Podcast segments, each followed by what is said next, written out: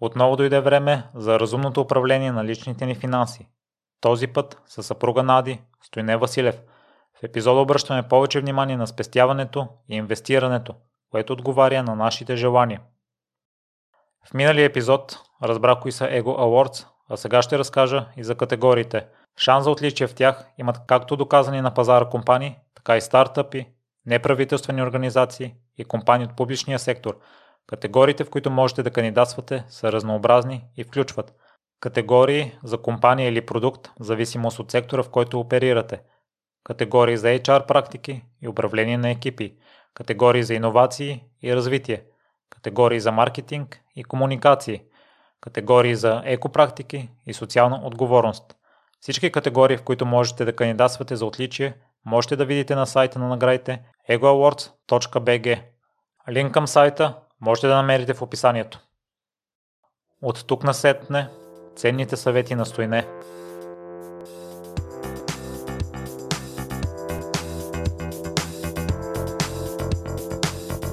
Здравей, Стойне, и благодаря много, че и ти вече си част от непримиримите.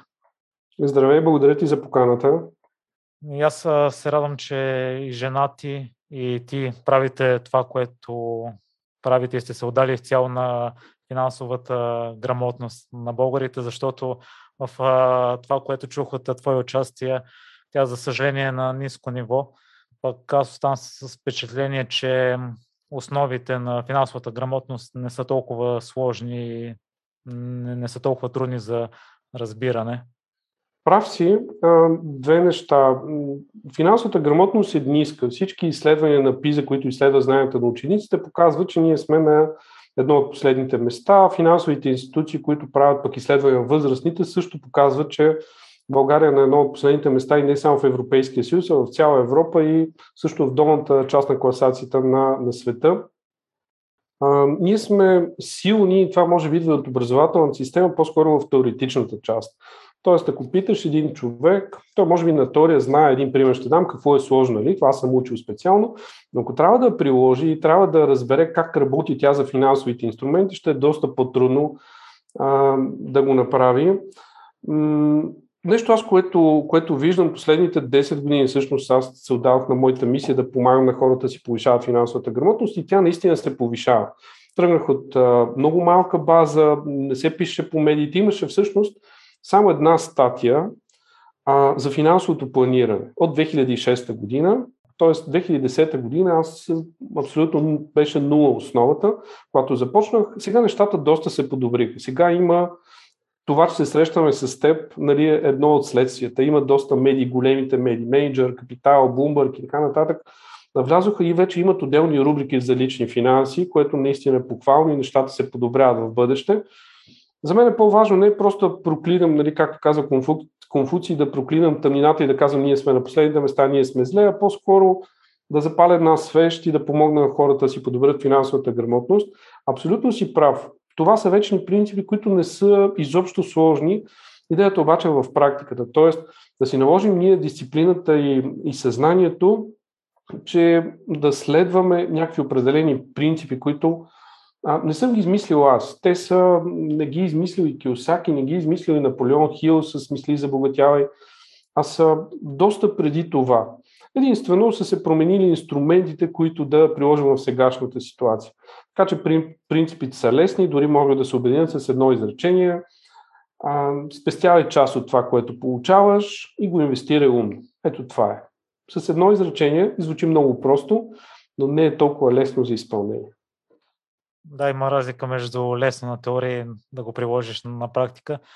В миналото ти си стартирал Smart Money с голям ентусиазъм към това да помагаш на другите, но с течение на времето си осъзнал, че непоискания съвет не е много желателен и предпочиташ да работиш с хора, които сами са осъзнати.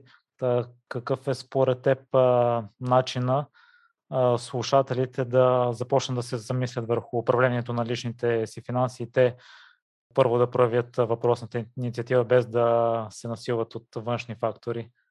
Това, тези уроци ги научих по трудния начин.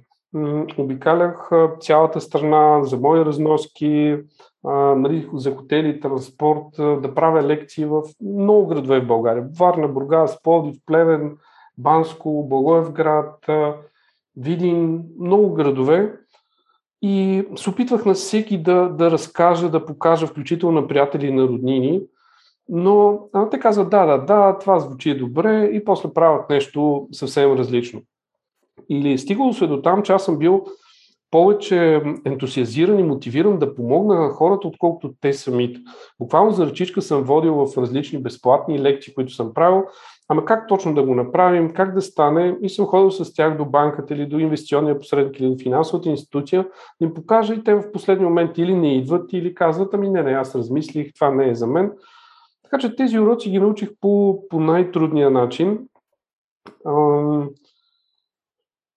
Защо е важно хората да са мотивирани да искат да направят някаква промяна? Това е както с всяка област. Личните финанси са подобни на фитнеса, здравословното хранене, личностното развитие. Тоест ти сам, ако не искаш и не си мотивиран, няма кой да те, да те накара и това ще е просто някакъв краткосрочен ефект. Това, което съм забелязал от моята практика и от работата ми индивидуално с клиенти е, има две основни причини човек да се замисли за, специално за пълното управление на личните финанси. Първото е някаква лична или обществена криза. Ако си си загубил парите в някаква пирамида, ам, останал си без пари, ам, случило се нещо и не си могъл да покриеш изваредни разходи, или пък нещо се е случило, както е в момента, много висока инфлация, която ти яде спесяванията, тогава започваш да търсиш някакъв а, начин за да за да си решиш проблема. Другото е едно естествено натрупване и аз би го определил като нали, някаква като метафора, покълва едно зранце, което си казваш, ами добре да управлявам по-добре парите си и да инвестирам. И вече с времето ти започваш да се развиваш, чуваш някакви неща и в един момент озряваш нали, и стигаш до момента, в който казваш вече трябва да го направя. Трябва да си намеря човек, който да следвам, трябва да прочета някаква книга, трябва да отида на обучение. Съжаление обаче първият начин, т.е. някаква криза, която идва е може би в 80% от случаите, хората, които озряват постепенно за тази идея са не повече от 20. Затова аз казвам, колкото и да съм направил за тази област в България и за, съм помогнал да се повиши финансовата грамотност на българите, може би фалита на КТБ и другите обществени кризи са спомогнали много повече, както и сега инфлацията, хората се замислят какво, какво трябва да направят. Така че от моя гледна точка това са двата начина, по които хората стигат до мен или изобщо до темата за личните финанси. Аз а, съм чувал, че хората се мотивират или от страха, или от възможностите. А, вие, доколкото разбрах, учите дъщерите си на възможности, но явно при по-възрастните страха, за съжаление, наделява. Ами аз бих казал не, не само страха, а болката, т.е. избягване на болката. Хората се мотивират да избягнат болката, т.е. да не ги боли и гледат да им е комфортно. Много малка част света са правени много изследвания и само един от всеки 10 души се а, мотивира от възможностите. Да, когато този пример го имаш при, а, от твоите родители или още като малък, нещата се случват по много по-лесен начин и това, което ние правим с Кари, която е по-голяма, която е на 7 години, сега вече и с Сема, точно така ги мотивирам от възможностите. Тоест, ние им даваме от малки избор, какво ще направиш, дали отидеш на люлката или на катерушката. Сега ние си мислим, че това не е много голям избор, но за едно дете на годинка и половина, нали, то само решава. И ако вземе грешно решение, нали, то си носи отговорност за това решение. Ако ни харесва на люлката на Ема, Ами тя е искала на там да отиде. Нали? И вече се повишава с... А, колкото по-големи стават, изборите стават по-големи. Какво искаш сега за рождения ден? Да кажем като подарък или къде да отидем на море. Или сега да отидем а, на село при баба или да отидем в парка. Нали? Това са решения, които... Или в магазина. Това ли искаш или това? Ние никога не казваме, аз ще купя нещо от магазина, това трябва да направиш. Има избор, който естествено е първите години е ограничен, сега не можеш всичко да правиш, но това създава една отговорност и създава а, чувство на точно на, освен на възможности, които имаш, да, да поемеш отговорност за тях. Защото другото, което се случва на детските площадки, майките, бащите, особено бабите и дядовците, те всяка втора дума е не, не прави това, спри, ела, ти си гладен, а, ти искаш това да направиш, нали, което много ограничава децата и те така израстват. И, за съжаление, поне при мен е така, аз съм отгледан в същата среда на ограничения. Не прави това, аз знам какво е най-доброто за теб. И тези ограничения много трудно се преодоляват като възрастни. И за това ние не търсим по-голямата част нали, от моето поколение и не само не търсим толкова възможностите, гледаме да ни е комфортно или в крайен случай да избягаме от болката по някакъв начин. Стоене, ти по какъв начин преодоля въпросните ограничения? Това е много труден процес. Аз си мислех, че е лесно, просто съзнаваш ги и казваш, аз вече няма да го правя или в детската градина, нали, повече няма да правя така. Не е толкова лесно. Първият път, когато разбрах, че имам някакви ограничения или комплекси, това е мръсна дума, нали, хората нямат комплекси, всичките са съвършени. Аз осъзнах, че при мен не е така. Имам страшно много комплекси, които идват от детството, от юношеството, от средата, в която съм израснал и започнах да търся решение с книги, с курсове, с разговори с приятели. И така след един дълъг процес стигнах до коучинга. Тогава не беше много популярен преди, може би, десетина години. Просто някой беше чувал, някой съвсем нали, не беше толкова а, популярен. Стигнах до една дама, която беше коуч, българка, която живееше в чужбина и тя ми показа какви възможности имам и какви ограничения аз съм си поставил сам и как да ги преодолея. Това беше наистина много дълъг процес. След това се записах, аз вярвам, че няма случайни неща, записах се на първата българска коучинг програма Intuity Coaches, където там вече видях не само в моето подсъзнание, нали, надникнах и в подсъзнанието на хората от моята група. Ние бяхме 10 човека. И всеки, когато си разкаже някакви такива много дълбоки неща, ти разбираш как работи човешкия мозък, как взима решения, как си променя мнението, какви ценности има, какви вярвания, какъв чип буквално има в главата.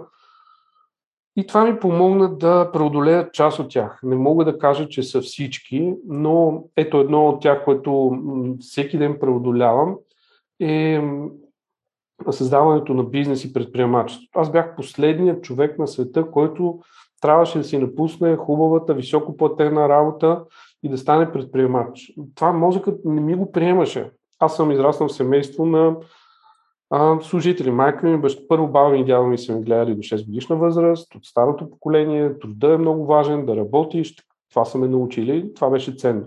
След това родителите ми, те работиха на едно и също място в продължение на близо 40 години. Моето обкръжение, всички нали, познати приятели бяха от служители. Аз си бях в тази среда. И представи си в един момент си казваш, ами нещо не ми харесва. Добре, какво не ти харесва? Какво искаш да промениш? И да стигнеш до извода, че трябва да напуснеш работа и това да го кажеш първо на а, бременна ти жена, която не работи. Точно беше Ади почнала работа. Имахме, имах дестина кредита, от, да, защото когато работиш в банка, това е нормално. Всяко нещо вземеш кредит, включително жилищен кредит. И да кажеш, ами аз мисля, че искам да напусна работа. И сега Ади тук беше здравия разум, който каза, ами добре, обаче първо да изплатиш всички кредити, да изплатим всички кредити, след това да съберем сума, която да имаме поне за няколко месеца напред. Все пак чакаме дете, това дете нали, трябва да яде, да има за памперси и така нататък. И, и тогава може да го направиш. И отначало аз реагирах малко бурно. Аз ще се справя, аз сега съм на висока позиция, имам добро образование, се справя, но а, от сегашна гледна точка много се радвам, че послушах, защото това ми даде едно спокойствие. Когато нямаш кредити, буквално за години и половина-две, всеки лев, който идваше а, от заплатата, от бонуси, от някакви допълнителни а, неща, които правях, отиваха за погасяването на кредити. Последния път, когато погасих кредита, последния кредит, последната вноска, имам чувство, че от някакво мрачно време беше изведнъж свет на слънце, нали, и мозъкът и съзнанието ми се изчисти, което беше някакъв много такъв момент. А, събрахме след това за няколко месеца, защото старта беше много труден. Когато се мотивираш от клипчета с а, а, Стив Джобс, да кажем, или някакви големи а, предприемачи, а, ти скачаш, напускаш работа, но след това започва трудното. Първите дни слагаш розови очила, ще променя света, ще създам огромна империя, което не е лошо, мотивирате, когато стигнеш до древните детали, как да продадеш нещо за 50 лева, представи си обучение или нещо друго, за 50 лева, докато миналата седмица си коментирал някакви милиони, дали тук трябва да отидат или на друго място. Нали, мащаба е огромен. Но нещо, което разбрах всъщност, когато напуснах, беше, че свободата е много важна. При това не я разбирах. Нали, малко като филма Матрицата. Преди да видиш къде си бил, не знаеш, а, че си в някаква златна клетка. Имаш си служебен телефон, кола, нали, всичко изглежда наред. Но в един момент, когато се откъснеш, си казваш, не, това предишното не беше свобода. Сега е свобода, защото мога буквално всеки ден да правя каквото реша. И давам винаги един пример, нали, какво е свободата. Преди, когато ходех на такава стандартна работа, много мразех да вали дъжд или да има киша, или, защото аз отивам с костюм за връзка, ако се намокря, има среща, се чувствам неудобно. А, като целя съм изпръскан или съм намокрен. Сега най-хубавото време, когато вали дъжд. Защо? Няма проблем. Излизам, дори някой път излизам, както съм си вкъщи, излизам на дъжда и просто е така стоя, без чеда. Защо? Защото знам, че мога да се прибера, мога да си изкъпя, да се проблека. Нали? Нямам ангажименти към нещо, което задължително трябва да се а, случи. М- нали, да не ходиш сутрин в големите задръствания, да не се връщаш вечер също в големите задръствания. Ти да си определяш бъдещето до голяма степен, това за мен се оказа безценно, при това не го разбирах. При това не знаех какво е свобода. Нали? Някой казваше, ми, нали, сега никой не ни владее, не сме във война, не сме под робство, нали, ти пак си свободен. Не беше точно така. Така че тези ограничения, да се върна на твоя въпрос, тези ограничения си ги преодолявам а, ден след ден и, и не е толкова лесно. Хората не се променят, освен ако някъде има някакво зранце вътре в себе си, което да, да покълне и да се роди като някаква идея, като генезис, като този филм Inception, нали, да се породи в теб някаква идея, която да се развие а, допълнително. Ако нямаш това зранце, няма да се промениш. Всеки ден работя с хора, които мисля, че най-сложното е да инвестираш. Аз казвам, това е най-лесно нещо. Това е технически знания. Аз ще ти кажа или заедно ще изберем инвестициите, когато ти си имаш ограничение в ума и казваш, не, не, това е риско, това не мога да го направя. Тук трябва да съм и психолог и събеседник, да ми разкаже цялата история. Някой път се връщаме в детството, което буквално променя нали, парадигмата и виждането за, за света и в частност за инвестициите. А, така че тези, тези ограничаващи вярвания хората не, не, не ги приемат и не ги мислят чак толкова. Просто те си знаят, че това е абсолютна истина.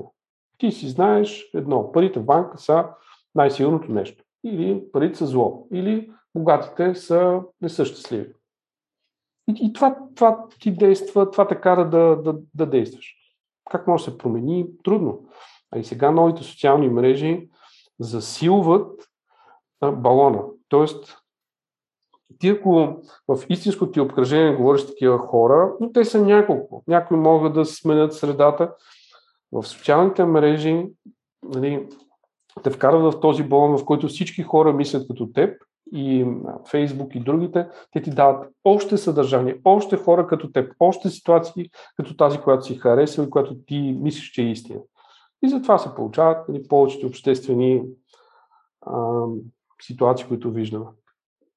Стоене, в един от предните епизоди стана дума, че ако човек има 20 проблема, по-хубаво да се съсредоточи върху единия проблем, който може да реши останалите 20. Това, което ти спомена, че изплащането на кредити ти е дало свободата, вече да не мислиш за тях и да се концентрираш върху развитието на Smart Money. Смяташ ли, че управлението на личните финанси като цяло, финансовото ни състояние то приоритет, дори да не си го признаваме пред себе си понякога? За мен има три важни теми, които хората трябва да си обърнат внимание и да помислят внимателно. Първото е здравето. Здравето не е просто да ходиш на лекар, когато те заболи. Това е профилактика, това са прегледи, това са спорт, физически упражнения. Казват, че новата захар е заседяването, да кажем, хора, които работят само на компютър.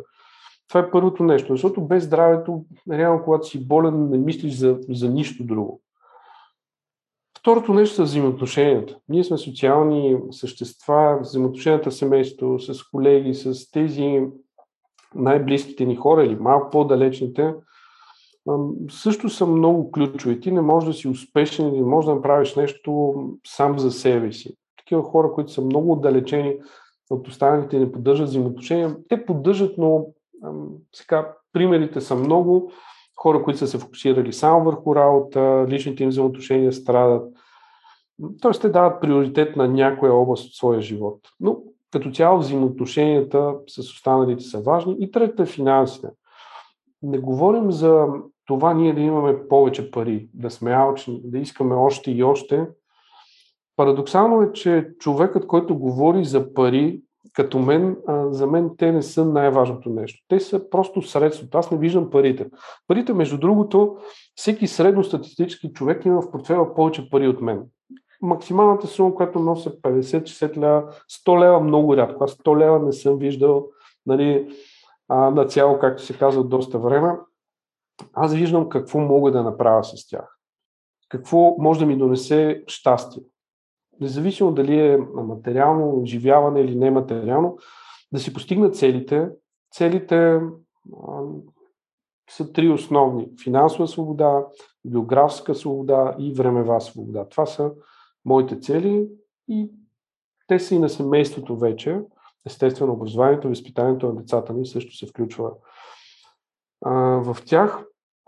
Така че това са трите области, дори не си го признаваме. Ние не си признаваме обикновено, когато не се справяме добре.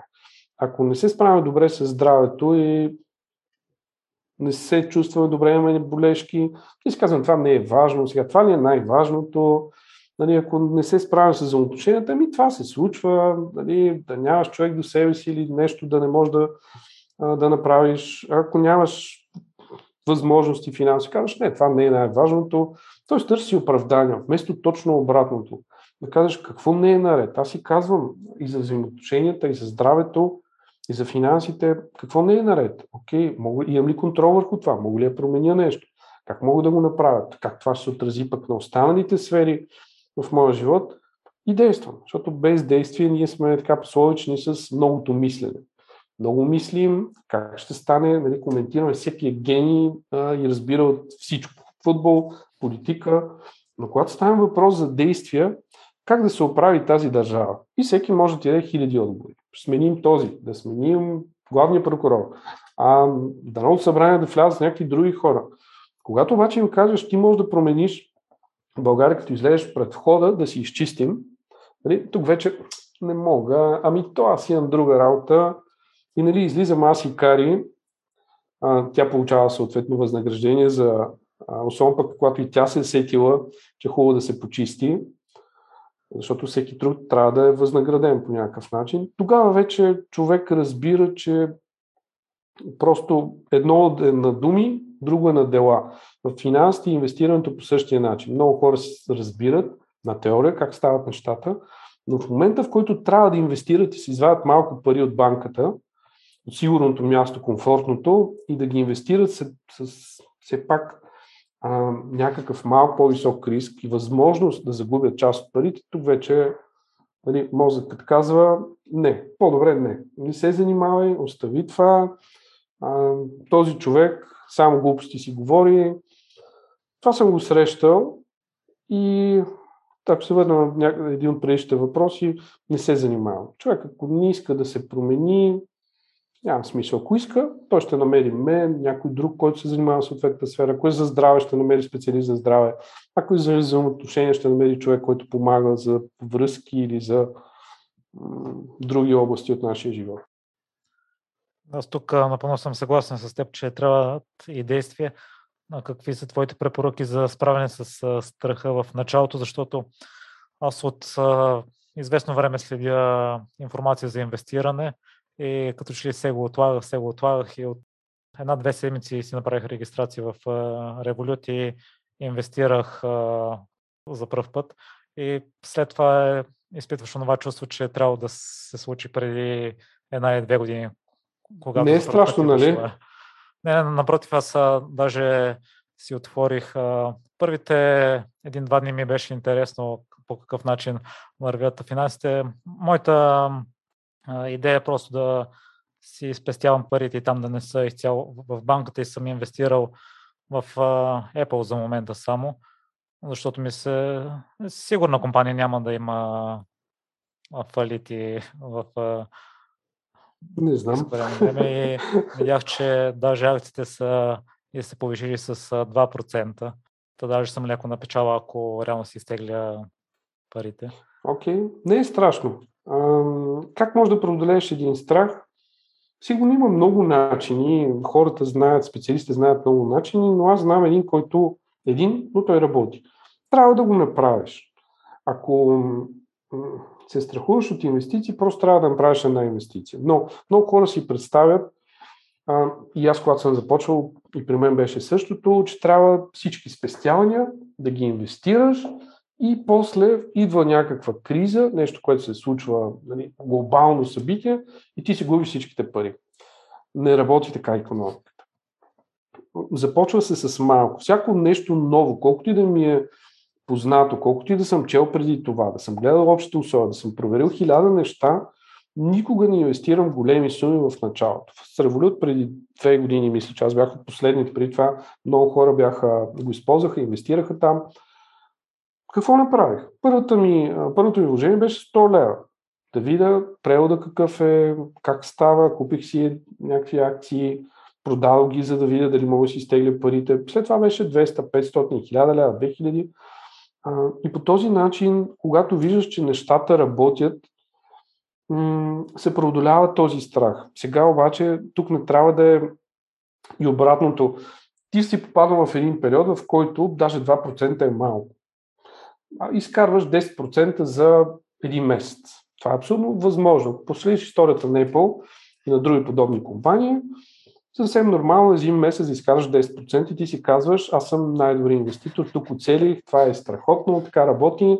Аз ако прави, почваш някакво такова мисловно счетоводство да правиш, 12 месеца по 10%, 120% на година, аз имам 1000 лева, окей, това значи е, аз ще имам 2000 лева, после следващата година, следващата и следващата, това е грешно, защото ти очакваш, че на база на миналото нещата ще върват и в бъдеще. Винаги има събития като много събития, които не са предвидени. Книгата Черният лебед на Насим Талеп е нали, много добре разказва за черните лебеди. Има още една негова книга, която също е а, доста добра и полезна в това отношение. Надхитрение от случайността се казва. Също я препоръчвам. А, защото специално в акциите, там много хора нали, си казват, това ще продължи вечно. Това не продължава. И в един момент, когато загубят пари или не се случи това, което те са предвидени, вече тук има шок. Сблъсква се с реалността и си казват, аз защо сега послушах, не трябваше да инвестирам, аз и знаех. Другото също не е добре. Ако си влязъл в период на криза, има спад. Ти веднага си казваш, не, не, аз и знаех, че това е абсолютно хазарт тази бос. Не трябваше да инвестирам и не чакаш доброто време. Ще ти разкажа за Уорън Бъфет. Повечето хора, предполагам, са го чували. Той не е най-добрият инвеститор. Неговият фонд прави средно около 20% на година. Съседското хлапе прави повече. Последните две години е направило по 50%. Но, каква е разликата? Уорън Бъфет го прави от 20 годишен сега на 90-70 години последователно си спазва стратегията и прави по 20% средно на година. Докато Жорко го прави от две години. И именно затова Уорън Бъфет е а, не най-добрият инвеститор, а със сигурност най-търпеливият, който си спазва стратегия. И едно от нещата, една от стратегиите, които може да си намалим значително риска, да инвестираме дългосрочно. Дори да има спадове, така работи пазар. Инвестираме дългосрочно. Другата стратегия е една дума диверсификация. Да сложим тук малко, тук малко, на различни места. И третата, която е, може би не толкова популярна, но пък е много естествена, това е осредняване на цената. Всеки месец ти да си инвестираш по 50 лева или колкото инвестираш в Apple и така ще вземеш повече дялове, когато цената падне, съответно по-малко, когато се качи. Но тази крива, която виждаш за растежа на акциите, тя ще е много по-плавна. И тези резките движения, които се случват ежедневно или на седмична база, няма да са толкова опасни и толкова страшни. Така че ето това са три стратегии, които човек не е нужно да разбира дори и не е нужно а, да, да... Ето второто нещо, което много такова ограничаващо вярване, че трябва да си много умен, трябва да си завършил финанси или економика и трябва да разбираш много тези инвестиции. Едва ли не да си топ експерт. Обаче пък ти си завършил НСА или а, МЕИ, инженер, спортист, аз не разбирам. Не, това е ограничаващо вярване. Трябва да видиш в какво инвестираш и да знаеш какво се случва, но тези стратегии а, са достатъчни, за да няма нужда ти да следиш и да знаеш всичко, което се случва на, на този пазар. Те са автоматични. Всеки месец инвестираш, избрал си вече компаниите и не ги пипаш 10 години. Шансът да спечелиш в тази ситуация на база на историята все пак е над 99%. На мен такава ми е идеята. Не искам да се въвличам в трейдърството да следя всеки ден движенията, защото ти имаш едно много хубаво твърдение, че ако не можеш да спиш спокойно е рискова инвестицията. Аз след като се върнах от първата бригада, оставих всичките си спестявания в банката на срочен депозит и миналата седмица проверих, че за 7 години нямам и 10 долара покачване на сумата. Ами първите години си имал по-голямо покачване, но последните години лихвите са нулеви и най-малкото таксата за управление, която е всеки месец, допълнителни такси, комисионни, те изяждат. Ето една парадигма. Банките са най-сигурното място и те носят добра доходност. Това е в главите на много хора и затова мисля, близо 65 милиарда лева са депозите на домакинствата и на хората нали, в България те непрекъснато се увеличават. Само, че това въжеше за миналото, до преди 5 години. Когато още беше КТБ или малко след това, имаше ликви 7-8%. Аз съм, нали, също имах депозити, от които получавах 7-8%. Ти защо трябва да инвестираш и да правиш нещо различно, като банката, защитени до 100 000 евро, ти дава 8%. И хората бяха много доволни. Ако се върнем малко по-назад, 2000 години, преди това 90-те години, нали, лихвите стигаха до 300% на година. Съжаление обаче инфлацията беше такава. А, и, и много хора останаха впечатление, че банките са сигурни и дават добри пари и добри проценти. Те, някои от а, тях, както и ти каза, не, не отиват до банката, за да разберат, чуват нещо по новините, ами ниски лихви, а си казват, не, моите са на 5-6%, няма проблем. Когато отидат, вече виждат, че нещата са много различни и те са останали в миналото. Една печеливша формула от миналото, която беше печеливша, аз го потвърждавам, сега не работи. Как можеш да реагираш? Единият вариант е да напсуваш всички, да казваш тези от банката, тези управлението, тези, не знам, премьер, президент, нали, всички са виновни. Защо ми взеха парите? Аз обикновено търся вината първо в себе си. Да кажа, добре, защо аз съм си оставил парите в банка? Не може ли да реагирам по някакъв друг начин?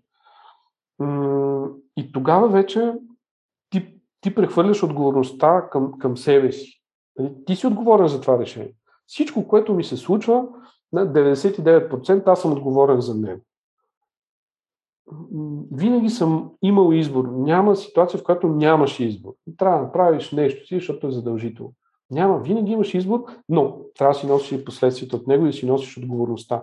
А ние, нали, повечето хора в България, хем а, не искат да вземат това решение, хем ако нещо се случи, а, нали, някой друг е виновен. И веднага трябва да обвиним някой шефа, банката, е, сега банката пак ми е увеличила ликвата, пак ми е увеличила таксите, шефа не ми увеличава заплатата. Питай, питай се първо себе си, защо не ми се увеличава заплата, какво мога да направя в това. Ами, аз ще покажа резултати. Това съм го правил. На мен заплата ми се увеличи а, стотици пъти от първата ми до последната заплата, когато работех. Защо?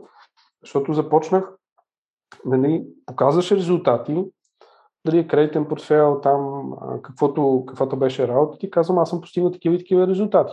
Искам увеличение, а не просто, ами той има инфлация, сега искам шефа да ми увеличиш заплата. Шеф изобщо не го интересува твоите разходи какви са.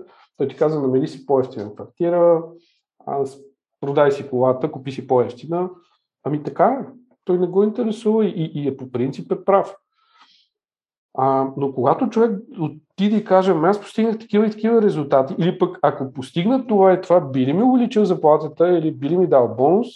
Да, всеки, когато е дошъл при мен, когато съм бил супервайзър или менеджер или синьор, някакъв специалист, винаги аз исках на хората да се увеличава заплатите, но на база на резултати. Нали, не, че сме си приятелчета и сега ти трябват пари, защото трябва да ходиш нещо или да си купуваш кола. Това е за всяка област на нашия живот. Гледаш какъв е проблема, евентуалните решения, нали, евентуалните нали, възможности, взимаш решение и действаш.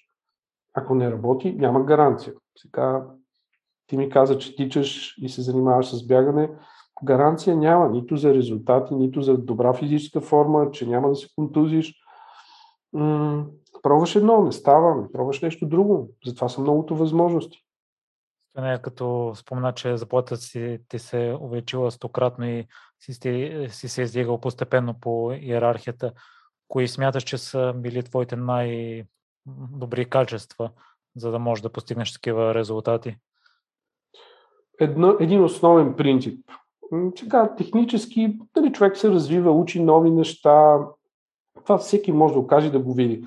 Но нещо аз, което направих, един принцип, тогава не знаех, че така се казва, принципът на последната миля. На това да правиш повече, отколкото хората очакват от теб. Защо? Защото повечето или много от хората, айде да не обобщаваме чак толкова, вършат толкова, колкото им кажат. Независимо дали работиш в бизнеса или нещо друго. Даже ето сега Ицо Хазарта каза да добутаме, да избутаме образованието, да избутаме работа, днеска да мине, утре дойде, петък не се работи. Това, което аз правих винаги, правих повече, отколкото се очаква от мен. Ако се очаква да направя някакъв доклад до петък, го давам в четвъртък. Ако се очаква да направя нещо, да кажем в обем 5 страници, правя в 6 страници. Или нещо допълнително, което не ми струва чак толкова много, но винаги се оценява. Дори да не е на момента. Сега не може всяко нещо да очакваш похвала или пък увеличение, или бонус, или повишение. Няма как. Но ако това разберем, че има пряка връзка между усилията и това, което човек прави и възнаграждението, което получава, възнаграждението не е само заплата. По принцип, резултатите, които очаква, тогава ще разбере, че нещата се случват. Някой казва на теб ти е лесно. Защо да ми е лесно? Аз съм започнал от много ниска заплата, ам, с образование економическо, което са завършили десетки хиляди хора в България. А, не съм имал връзки, нямам познати някой да ме уреди на някаква работа. А, първия конкурс, а, за да започна работа в ProCredit Bank, имаше 120 души. 120 души. За най-низката позиция. Аз мислех, че а, след като спечеля, нали, това ще стане изпълнителен директор. Там имаше интервю с HR-а, с CEO-то за България. Това банката беше по-малка, нали? А, и си казвам, вау, това сигурно заплата е много голяма, защото всички се ангажират, беше не е много висока заплата. Нали, ам, и когато, наистина, последната миля да направиш, представи си го, нали, като бягане, ти се уморил, стигнал си до финала, не можеш да дишаш, супер уморен си, но правиш още 10 крачки. Правиш още нещо. Правиш, обаждаш се, скоро мисля, че вече не си спомням дали беше в имейл бюлетина и в някои от статите бях писал за една ситуация, се сетих в една аудиторска фирма, в която съм работил. чуженец, който го взех от летището, който му даде доклада, който му свърши голямата, нали, разказах му още в, в колата и в хотела за какво. Аз съм бях задължен да хода, това не ми е служебен ангажимент, хода 12 часа да взимам някой от летището.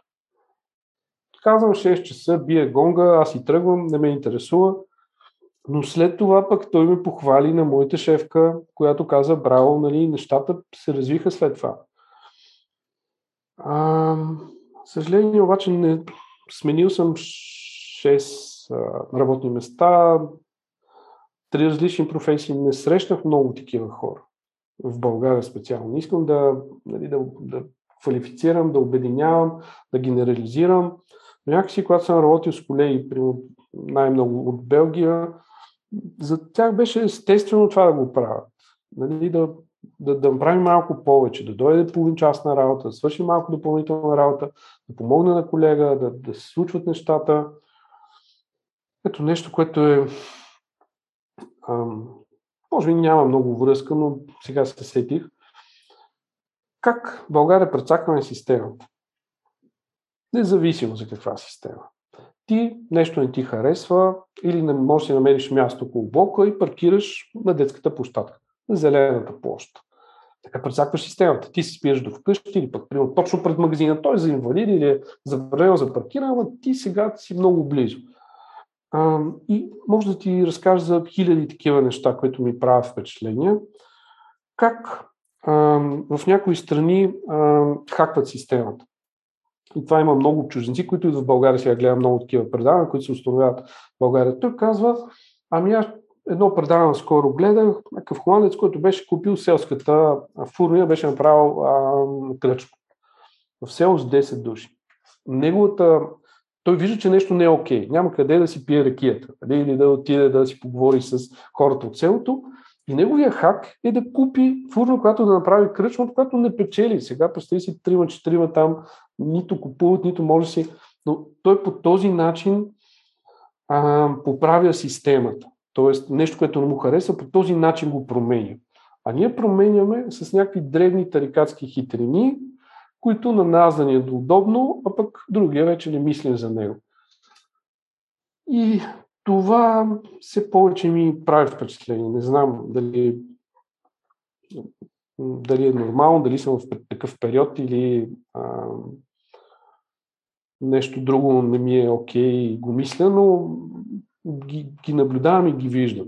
Някакви древни неща, които хората нали, правят, вместо да се усмихнат, вместо да направят някакъв жест, вместо да... Нали, не е прекалено розово, като в някакъв такъв розов любовен филм, но а как си по да стават нещата. Това ще е най-голямата нали, промяна и нещо, което искам да случи в България. Те няма да дойдат политиците, за съжаление. Защото те са олицетворение на това, което ние а, правим и ние искаме. И издигаме хора, които казват това, което ние мислим. И съответно пък те още повече го казват, за да привлекат гласоподаватели, което вече нали, системата е, се променя тотално. А как ще се променят хората? Трудно. Ето, ако се върнем на ограничаващите вярвания, нали, хората ще се променят трудно. Аз и мислих, че поколенията ще се променят. Не, защото а, моите набори, които имат деца, сега, такива приятелски семейства, ами те са много близки копия на техните родители, които са живяли в друго време, с други разбирания, с друга ситуация. Общо, че и техните деца копират същия модел. Така че поколенията не се подобряват. Не казват да минат няколко поколения, но тези поколения не просто трябва да си минават и едно и също нещо да се случи и да има предай нататък нали, по поколенията, а да има промяна, някаква качествена промяна в нали, поколението. Деца, внуци, правнуци, да се промени. Но по-добре наистина да направиш нещо полезно, независимо в коя област, отколкото да казваш, ами то не става нещата или тук е еди как си. Отново се връщаме на това да си изчистиш пред вратата първо и аз а, съм оптимист, защото в днешно време такива семейства като вашето се появяват по медиите, хората виждат и другата страна на монетата и могат да взимат и положителен пример. Това е много силно нещо и на мен положителният пример и добрият пример много ми действа. Аз се опитвам, аз си промених тотално средата, когато стартирах бизнес, защото не че е лошо хората преди това, които съм познавал колеги, но те, как да кажем, повличаха надолу с още финансови навици и всички тези нали, разбирания. Промених си тотално средата. Сега срещам с хора, които са добрия пример. Най-просто казвам. Добрия пример, който, хора, които действат, които правят неща. А, има много хора, сега ми изниква, може би съвсем а, това, а, хора като Лазар Радков, предполагам го познаваш с капачки за бъдеще, сега Каузи БГ, които дава добрия пример. Човек, който си ангажира собственото време, собствените пари, собствените ресурси, без да изкараш една сотинка, нали, за някаква голяма кауза хората да, да се обединят, защото капачки за бъдеще не е просто да купим линейка или да направим линейка, или преди това ковиозите нали, за бебенцата, а, това е да се обединим в името на някаква кауза. Ето това, което ти казах за почистването на входа. Всички събират капачки. Ние събираме капачки. Бабите ни дават от всички етажи. Е, вие нали, събирате капачките, ето ще ви дам. А, събираме кенчета. И е, такива добри примери, подобни хора, наистина много ме вдъхновяват и се опитвам да си прекарвам по-голямата част от времето с тях. Не звучи много добре, защото аз си създавам един социален балон, независимо дали е на живо или онлайн, и, и социалните мрежи го преекспонират, т.е. те ме срещат с още повече такива положителни примери. Защо? Защото аз си филтрирам. Ето сега, а, как си го филтрирам? Когато видя някаква фалшива новина, нещо, което няма никаква лъка, не се базира на данни, а, няма факти, но хората си казват, ами, изподеля подобни новини, щом аз мисля така, значи е вярно. Нали? Confirmation bias, такова, точно като а, щом аз мисля така, значи е вярно. И ги филтрирам. Махам ги от приятели или ги unfollowвам или там и, и Фейсбук много бързо разбира и както и другите мрежи. Много бързо разбира, че този човек не е за мен и вече спира да ми, нали, да ми дава съобщение от него. Когато лайкна, когато споделя нещо, което е добро, той иска още аз да съм щастлив. Сигурно това е идеята, за купувам повече, за прекарам повече време. И това може да го направи всеки. А не, аз чувам, а, този е клюкарник, Фейсбук е само клюкарник, тук само глупости. Не, както си го направиш, това е същото, както си направиш дворчето пред блока, както си направиш града, както си направиш държавата, ако виждаш само лошите неща, може би ще се случват лоши неща. Ако виждаш положителните примери, ще се случват положителни примери. Така че, може би си живея в социален балон, което обаче, нали, може би не е толкова лошо. Защото ако имам ам, близки срещи нали, с представители извън балона, не, не се чувствам добре. Нали, да доказваш някакви тези, да убеждаваш хората, не е моето нещо пък още по-малко социални мрежи, да, да спориш, това наистина е абсолютно безмислено. Някой път се хващам, че влизам в такива спорове и винаги съжалявам, че съм си загубил времето. Винаги. Няма имало в един случай кажа, е, сега аз показах ли му, казах ли му, че аз съм прав. Това няма да се разбере. Нали? По-скоро ще се отцапам и двамата с ка, отколкото някой излезе победител в нещо. Или да убеда някой друг да направи нещо различно. Много е трудно. Не ти по какъв начин взимаш решение, коя информация е достоверна, защото съм чул от лекциите ти, че е хубаво винаги да я проверяваш и като се заобградиш с този балон от твоите контакти, може да не видиш другата гледна точка. Сега по край изборите забелязах, че може би има много хора, които следят информация, която е, на тях им харесва, не се опитват да видят и усрещната страна и на база на това да си направят извода? Все по-трудно започва да се, а, да се намери начин да се провери една информация. Защото фактите в голямата си част са много и субективно интерпретирани. Защото ти дори видиш една таблица само с цифри, математиката не греши, аз съм кандидат с математика, изкарал съм две части висша математика, там няма нали, грешка. Винаги има точен, точно условие, точни отговори.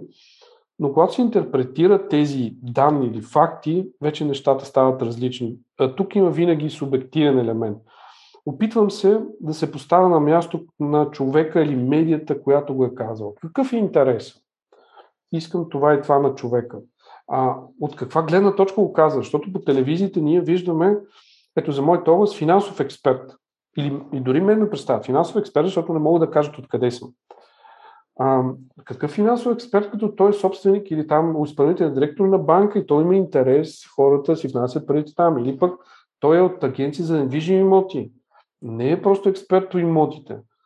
А, и тук си задавам въпроса, кой е човека, кой е медията, защо казва това, какъв е неговия интерес, проверени са фактите и преди да стигне до изобщо го прочети, да го разгледам, камо ли пък да го споделя и да кажа, защото за мен също е важно, имиджа е много важен. Независимо с какво се занимавам, да съм коректен и да проверявам информацията и ам, нали, доверието е ключово. Независимо в какво става въпрос, не може днес да кажеш някаква глупост и всяко чудо за три дни, после хората забравят да направиш някаква тотална глупост и после хората няма проблем. Нали? Когато казваш, а, пример, аз не карам пил или участваш в такава кампания, не може след това да се качиш и нали, от а, пиадестал и ореола, че ти си звезда и си показал, нали, си добрия пример за много хора, след това да се качиш, пил и да кажеш, ама извинявайте.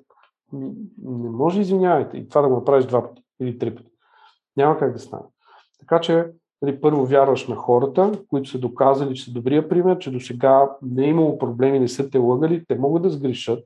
Естествено, затова има вече да си провериш информацията, критично мислене. Тук сме на много ниско ниво.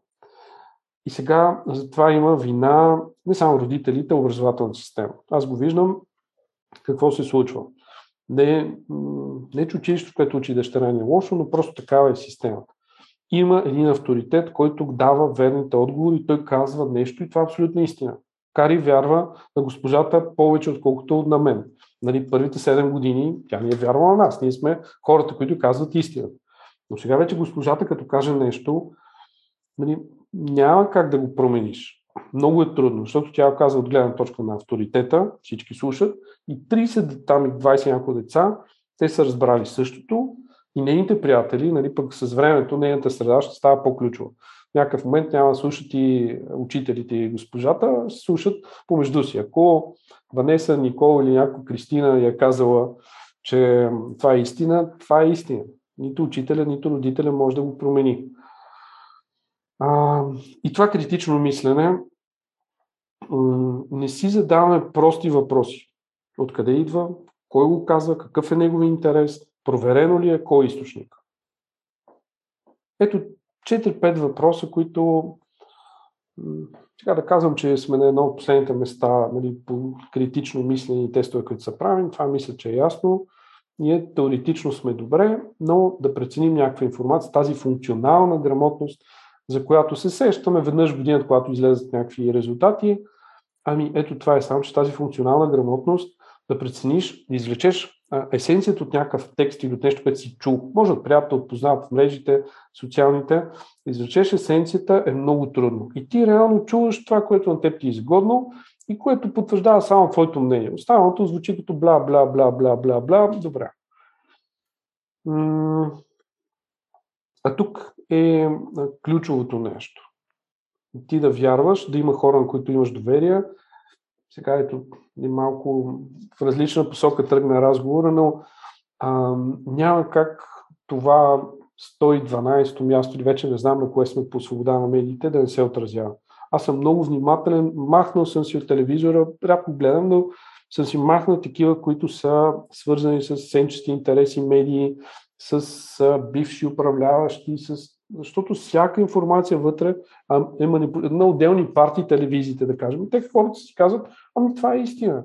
Нали, няма как да не е истина. Ето този, е, той ще ни оправи сега, той е наш човек, независимо от кой е. Не коментираме нали, конкретни личности и партии. Съм ги махнал. Махнал съм си от фида всички, които са свързани с пак такива съмнителни сенчести и са останали някакви малко медии хора, на които вярвам. Осъзнавам, че е балон, и а, другата гледна точка не винаги я чувам и я виждам. Опитвам се да се поставя, когато някой каже и даде някакво твърдение, да се поставя на негово място. Никога не казвам ти грешиш, защото м- обикновено няма абсолютна истина. Той за него си е прав. Както в много случаи аз за себе си съм, съм прав. Но винаги се опитвам да се поставя на негово място. Си кажа, защо той е стигнал това мнение? Окей, защото това, това, това, това, това и разбирам. Не означава, че съм на неговото, нали, неговото мнение, но го разбирам защо го казва. Той е свободен, всеки е свободен да си изказва мнението. Лошото е а, един филм от може и 10 години, но скоро го гледах. А, казва се Власт на идиотите. Идиотокрация. Американски филм. Не е много добър сценарий. Идеята беше, че а, хората, които да кажем, а, имат повече деца, беше за щатите специално, са хора, които не са много интелигенти. Пък тези хора, които градат кариера, които а, искат да се осигурят финансово, те имат, и това случи в България, аз нали, правя а, сравнението с България, хората, които живеят в големите градове, които са образовани, които нали, те раждат на 35-40 години по едно дете, защото няма време. Може да имат медицински проблеми за зачеването. Докато има нали, други хора, които над 30 години вече имат 2-3 деца, пък някои си доста повече. И другото нещо, което е важно е, че се дава думата на хората. Това на чуждите медии не се случва. Защото гледам някой път нали, Euronews или BBC или там CNN, някои от чуждите медии. Там, а, когато някой не може да си защити аргументите, независимо по каква тема, вече не го канят. И, и вече то отпада. Просто самото общество казва, докато ние тук даваме гласност на всякакви хора, които не са специалисти по дадена тема независимо каква економика, здравеопазване, вирусология или а, каквото и да е. И това вече се гради мнението. И когато ти чуеш някой човек по телевизора, той ти казва също, което ти мислиш, ами, естествено, че той е прав. Или си ирония го казвам, но в съжаление е така. Даваме думата на много хора, които не би трябвало да им се дава думата. Всеки има право на мнение, поларизма и това е записано в етичния кодекс на медиите. Така трябва да е, че винаги трябва да дадеш а, на отсрещата страна се защити. Това е така, но не трябва да даваш думата на хора, които говорят неистини, меко казвам. Напълно съм съгласен тук с теб, Стояне, но ще те върна на силната ти част инвестициите, тъй като има няколко въпроса от слушатели. А, ние вече коментирахме част от а, компаниите, които би следвало да са стабилни в а, бъдещето и един такъв въпрос е препоръка за инвестиция Take and Hold. Take and Hold предполагам, че е инвестиране дългосрочно в някоя компания. А, да, тази стратегия Buy and Hold е по-известна. Това за мен е една от най-добрите стратегии, която не изисква много ангажимент и мислене. Само, че добре, трябва да изберем тази инвестиция и да разгледаме бизнес модела на какво прави компанията. Ако говорим за акции, ти каза Apple. Сега, хубаво е да погледнеш финансови отчет на Apple, да видиш там езика на економиката инвестициите са а, цифрите. Цифрите са финансовите отчети. И да разбереш, към финансовите отчети има много бележки, те са написани на ясен и разбираем език, защото са за публика.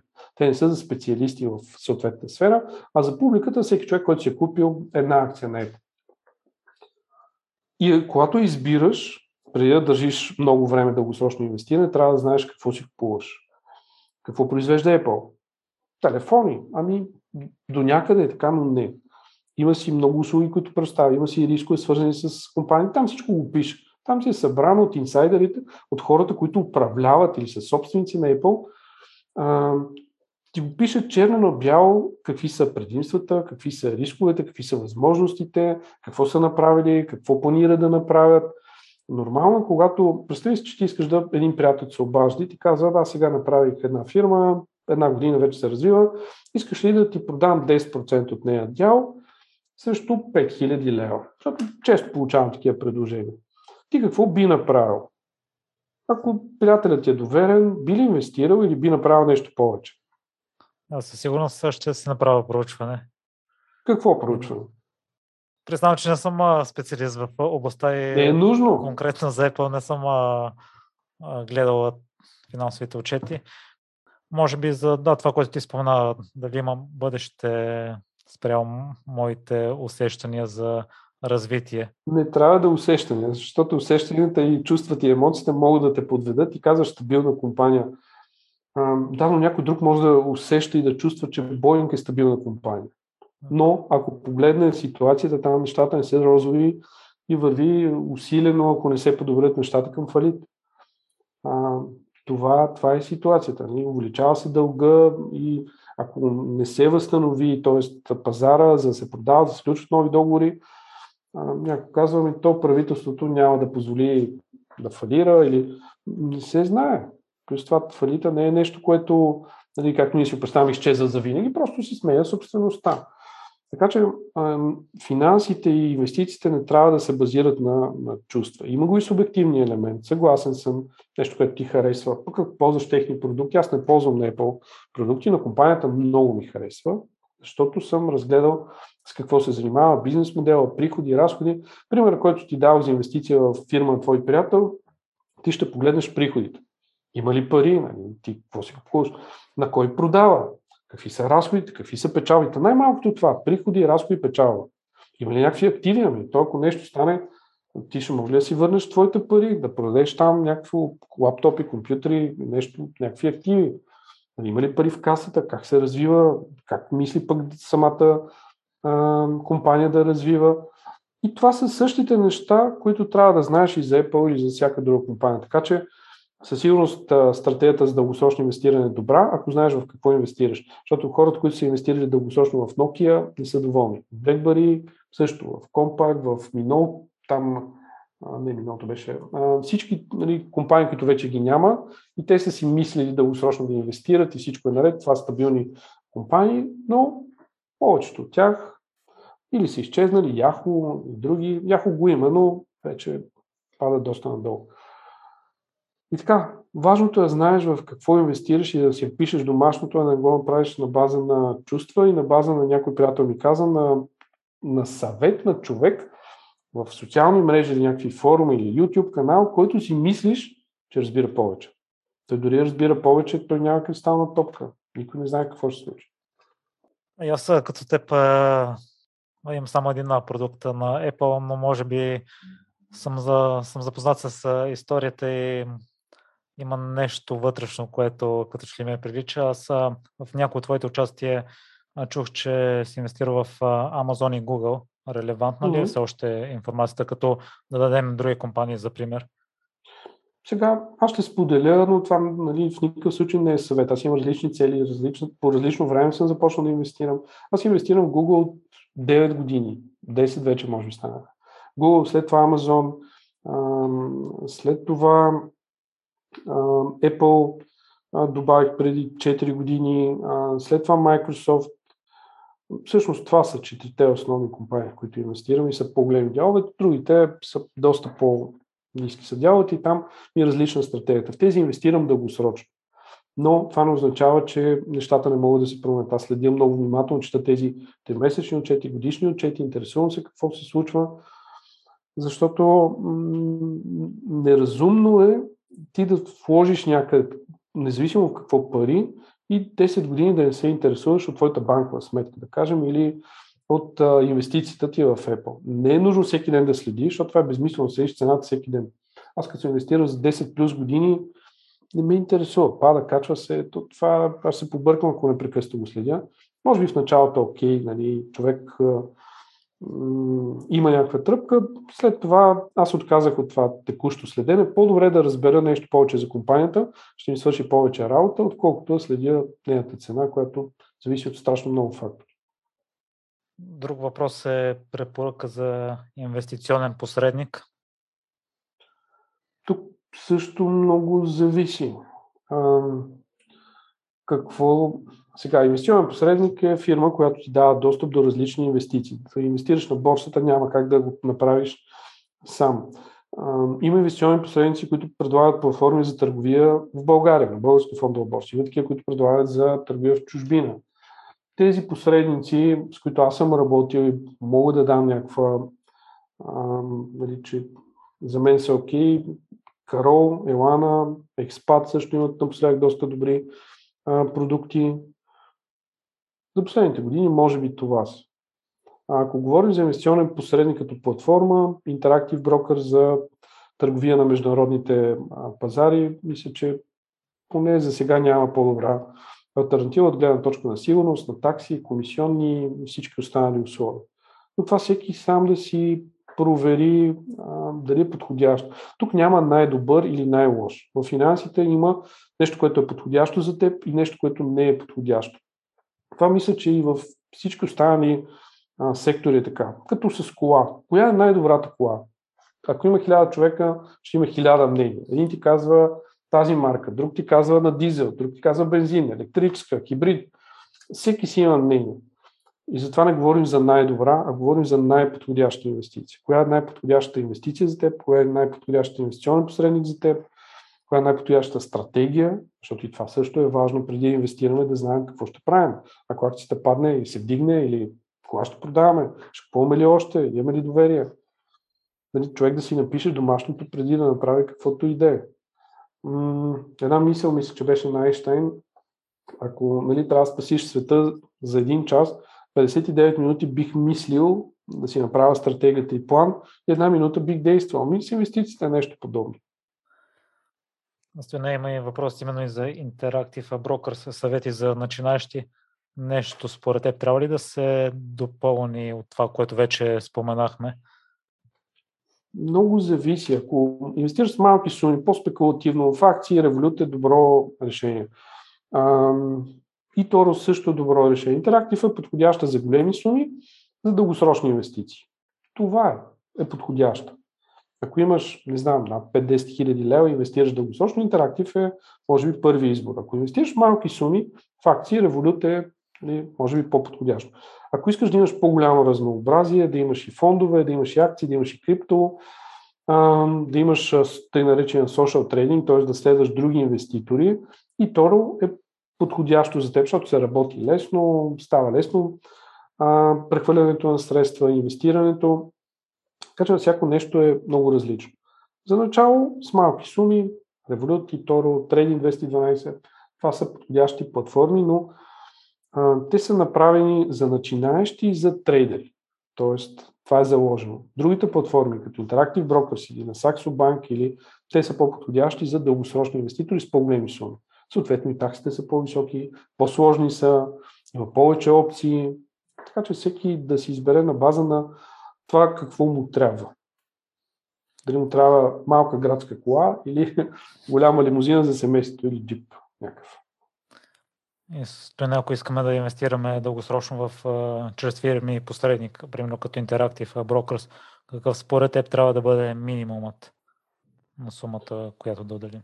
Ами аз казах, за тази платформа според мен 5-10 хиляди лева трябва абсолютния минимум. Инвестираш с 200, 300, 500 евро, не си струва, защото таксите са по-високи, по-сложно е. Самата платформа има много опции, които трябва да проверява се, верифицира се, по-сложно става. Другите платформи, които споменах, става доста по-лесно. За начало. В един момент можеш да изтеглиш всичките пари и да кажеш, аз избирам друга платформа и тя е по-подходяща за мен. А това предполагам, че трябва да е първоначална инвестиция 5-10 лева? Няма ограничение, т.е. няма минимум, дори може да се преведат 500 евро, но платформата си заслужава за по-големи суми. След, да кажем, като сме инвестирали 5 или 10 лева, каква препоръчваш да е месечната сума, която да влагаме? Колкото можеш си позволиш, колкото повече, толкова по-добре. Нали? Аз бих казал, но сега всеки може да си прецени колко може да отделя. Ако трябва да се върнем към личните финанси, има едно магическо число от 10%, само че а, има едно условие 10% да си заделяш от приходите, ако си, да кажем, до 30 години.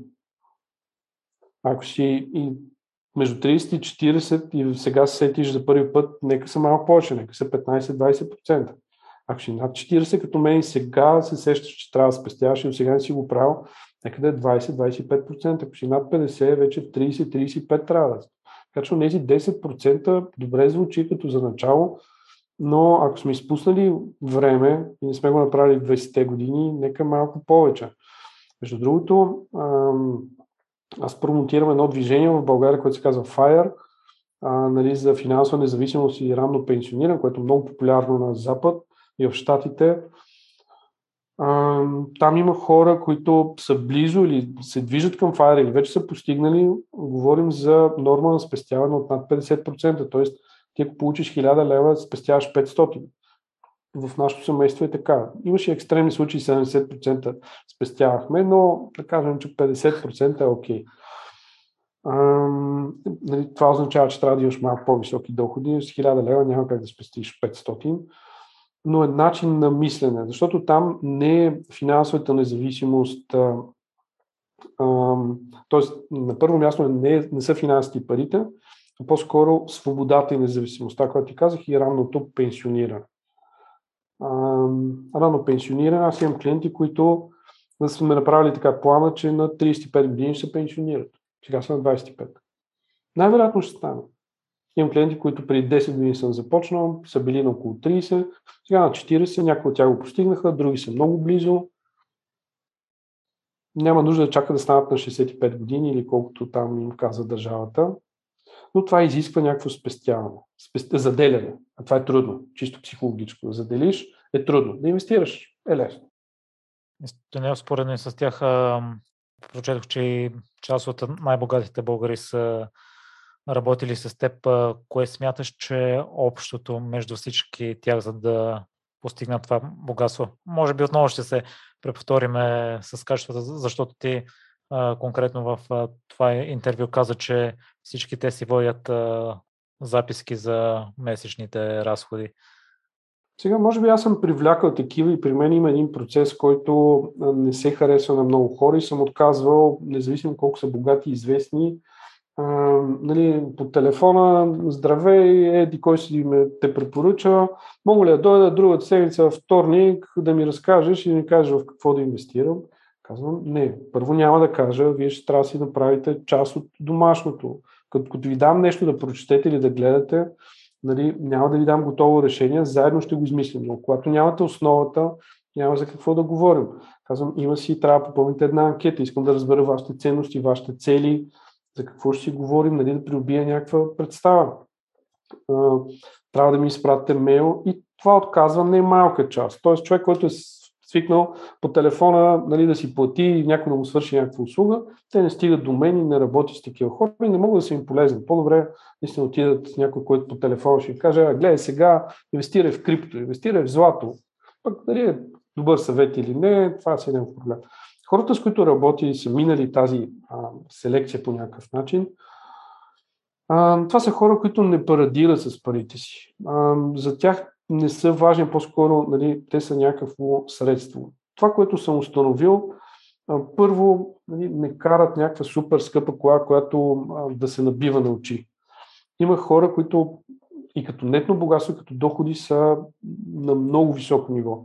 Там, където живеят, никой не ги познава и никой не знае какво правят. Човек с свичър, който излиза сутрин, купува си нещо от магазина, а в същото време има 100 000 лева, за, 100 000 лева доход на месец. И, да кажем, търгува с... или предимно с чужбина работи. Има доста бизнеси нещото, те си познават цифрите, което е много особено, защото аз задавам такива въпроси, колко е нетната доходност от имотите, ако инвестират в имоти. Когато чуят точно число, 7,38, човека го е сметнал, той го знае, без да съм му казал, изчисли си, или какво си, а, и знае всяка цифра къде, къде е отишла и какво е станало. Това е нещо, което е общо, хората спестяват, не пилеят парите, искат всеки лев да го употребят по максимално ефективен начин. друго нещо общо, започваме с от по-млади да инвестират, до някъде късмета е помогнала част от тях, не мога да кажа.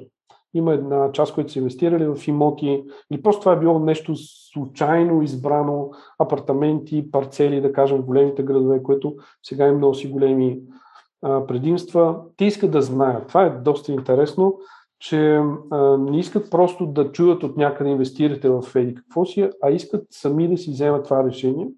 И въпреки, че особено ако са по-възрастни, нали, не разбират толкова от платформи, от Interactive Brokers и друго, искат да знаят защо ще инвестират в това. Тоест искат да, да, да имат тази база, на която да, да стъпят. Това са, може би, а иначе хората са различни. Аз очаквах, че всички ще са такива много експресивни, много екстроверти, нали, ще иска да говориш с такъв търговски тип. Не, има хора, които са много тихи, които, въпреки че имат огромен бизнес, нали, не обичат да говорят, не искат да са под светлините на прожекторите. Друго нещо, което е общо, и това е. Мисля, че това са общите неща. За съжаление, и не само тях, и другите, няма много, леко се върнем назад малко в историята на България и възраждането да, да се дарява, да, да се помага обществото. Знаеш, повечето обществени сгради, университети, мостове са направени с частни дарения на богати българи, а това не се случва толкова често сега. Но, може би в различни времена живеем.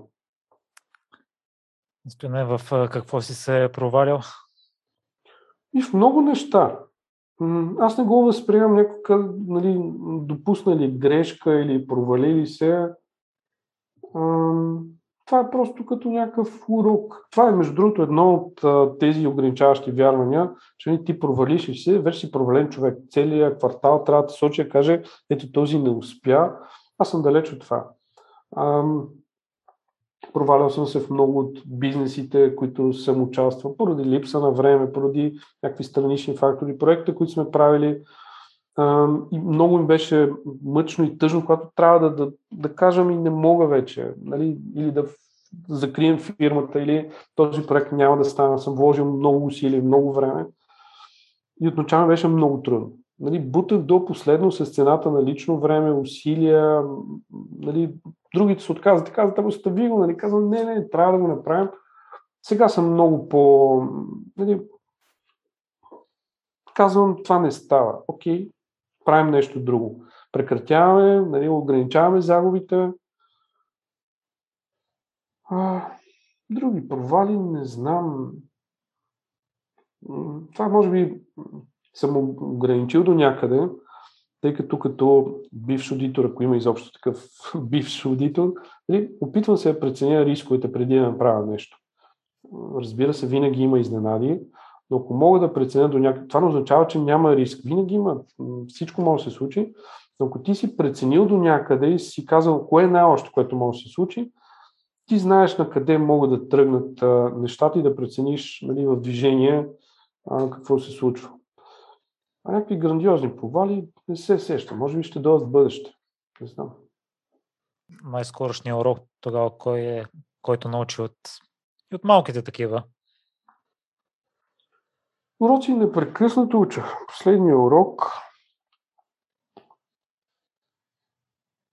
не знам. Последният урок аз обикновено давам а, доверие в аванс. Т.е. когато се започва някакъв проект, казвам, окей, но сега последните две години така си изплатих и финансово и доста усилия вложих в работа с не толкова коректни хора и трябва да си преосмисля това с даването на, на доверие в аванс, независимо кой стои срещу мен, защото ам, изглежда по един начин, когато виждаш медиен образ, по друг начин изглеждат нещата, когато дойдат на практика и работите заедно.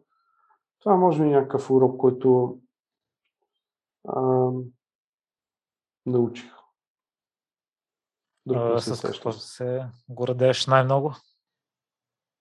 Това е малко странно и пак идва от детството. Нали, а, винаги, не, не, баба ми си спомня леки пръст. Не казва и много, нали, те скромен трябва да си, те хората ще оценят, ще такова, така. Така че много ми е странно нали, с какво се гордея с, семейството ми, с това, че се подкрепяме, че работим заедно с децата ми, с това, което направихме за финансовата грамотност на възрастните и на, и на децата сега. Всичко, което не знам, аз не, не обичам нали, това е хвалбата, което съм направил.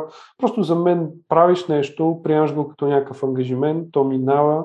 Иначе доста неща ми се случиха. Ако някой беше казал, че преди 7 години, когато напуснах окончателно работа, пък бизнес се стартира, то не беше бизнес, реално някаква странична дейност 2-3 години преди това. Ако някой беше казал какво ще ми се случи, че ще съм на TEDx speaker, че ще направим онлайн програма, че ще говоря пред 10 000 човека, че ще имам а, лекции в а, уни, някои университети в България, а, че книгата, която ще издам, нали, тогава, когато стартирах, никой не издава. В смисъл, книгите бяха само на университетски преподаватели, професори. Аз това знаех, че тези хора пишат книги, че книгата ще стане най-продаваната нехудожествена книга за последните три години. Не само българска, изцяло. Нали, това нямаше как. И то някаква специфична тема, не е някакъв популярен роман, криминален или любовен или някакви загадки там. А, така че много неща се случиха, но аз не ги възприемам като някакво постижение. За мен, ето сега ще съм честен, най-голямото постижение, най-голямото а, нещо, което оценявам, е да се чувствам добре. Тоест, ако днес съм се чувствал добре, прекарал съм си добре, говорил съм с хора, които са мотивирани, енергични, споделили са ми нещо, аз съм споделил някаква информация, някой ми е пуснал имейл и писал благодаря ви, аз вие променихте живота ми, защото започвам да спестявам, сега няма никакъв проблем, пък преди 5 години бях в много тежко финансово положение. А, десетките мейли които и съобщения от хора, които са прочели книгата ми пари, това ми прави наистина да ни е много... И си казвам, ето за това си струва. Нали, останалите неща идват, отиват си, много е преходно. Книгата е Умни пари, сайта Smart Money BG, друга е къде слушателите могат да следят информацията и ценните съвети, които даваш? Ами всичко е там. Има доста, нали, в социалните мрежи има на Smart Money, има личен профил, аз там задавам въпроси всеки ден, опитвам се да споделям някаква ценна информация, която ме е добавил в неговия си балон. Има полезни групи, като клуб на инвеститора, който не е влязъл в Facebook група, която е най-голямата и най-активната Facebook група за инвеститори в България. Създава на шега преди 7-8 години, сега стана доста голяма. Но като цяло пиша за менеджер, сега последно скоро не съм писал.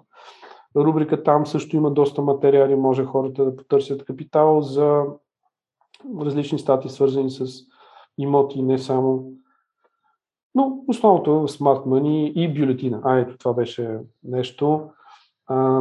Отнема ми много време, защото всяка седмица, последните, трябва да видя от кога, но поне 3 години, всеки понеделник пиша бюлетин, който е с уникално съдържание. В смисъл няма го на друго място, споделям моите мисли, споделям статии, които са ценни и това го правя всеки понеделник, което ми отнема ден, ден и половина вече, зависимост от темата. Там споделям първите нали, неща, които се променят, там за събития, да кажем, информация. Най-големите отстъпки давам също на имейл абонатите. Отнема ми доста време, освен писането мейла. След това в понеделник получавам, не знам, може би 50-60 мейла от хора, които или не ме харесала темата и казват, не, аз не съм съгласен, това трябва да е нещо друго. Или хора, които ми благодарят, или искат нещо, или да им препоръчам. А, но аз съм окей. Okay. Все още отговарям на всички лично. Нали, не някой казва, аз знам, че това, този имейл е автоматичен. Казвам, не, аз съм го писал, просто използвам софтуер да изпратя 20 000 човека, защото ръчно не мога да го направя, иначе аз си го пиша. И никой не ми го пише. А, така че това са основните, където могат да намерят нещо, ако преценят, че е ценно, което, което казвам и споделям. Благодаря много за отделеното време, Стоене, и се надявам поне един слушател, който до момента е неглижирал финансовото образование, да предприеме необходимите стъпки и да започне да се интересува по темата.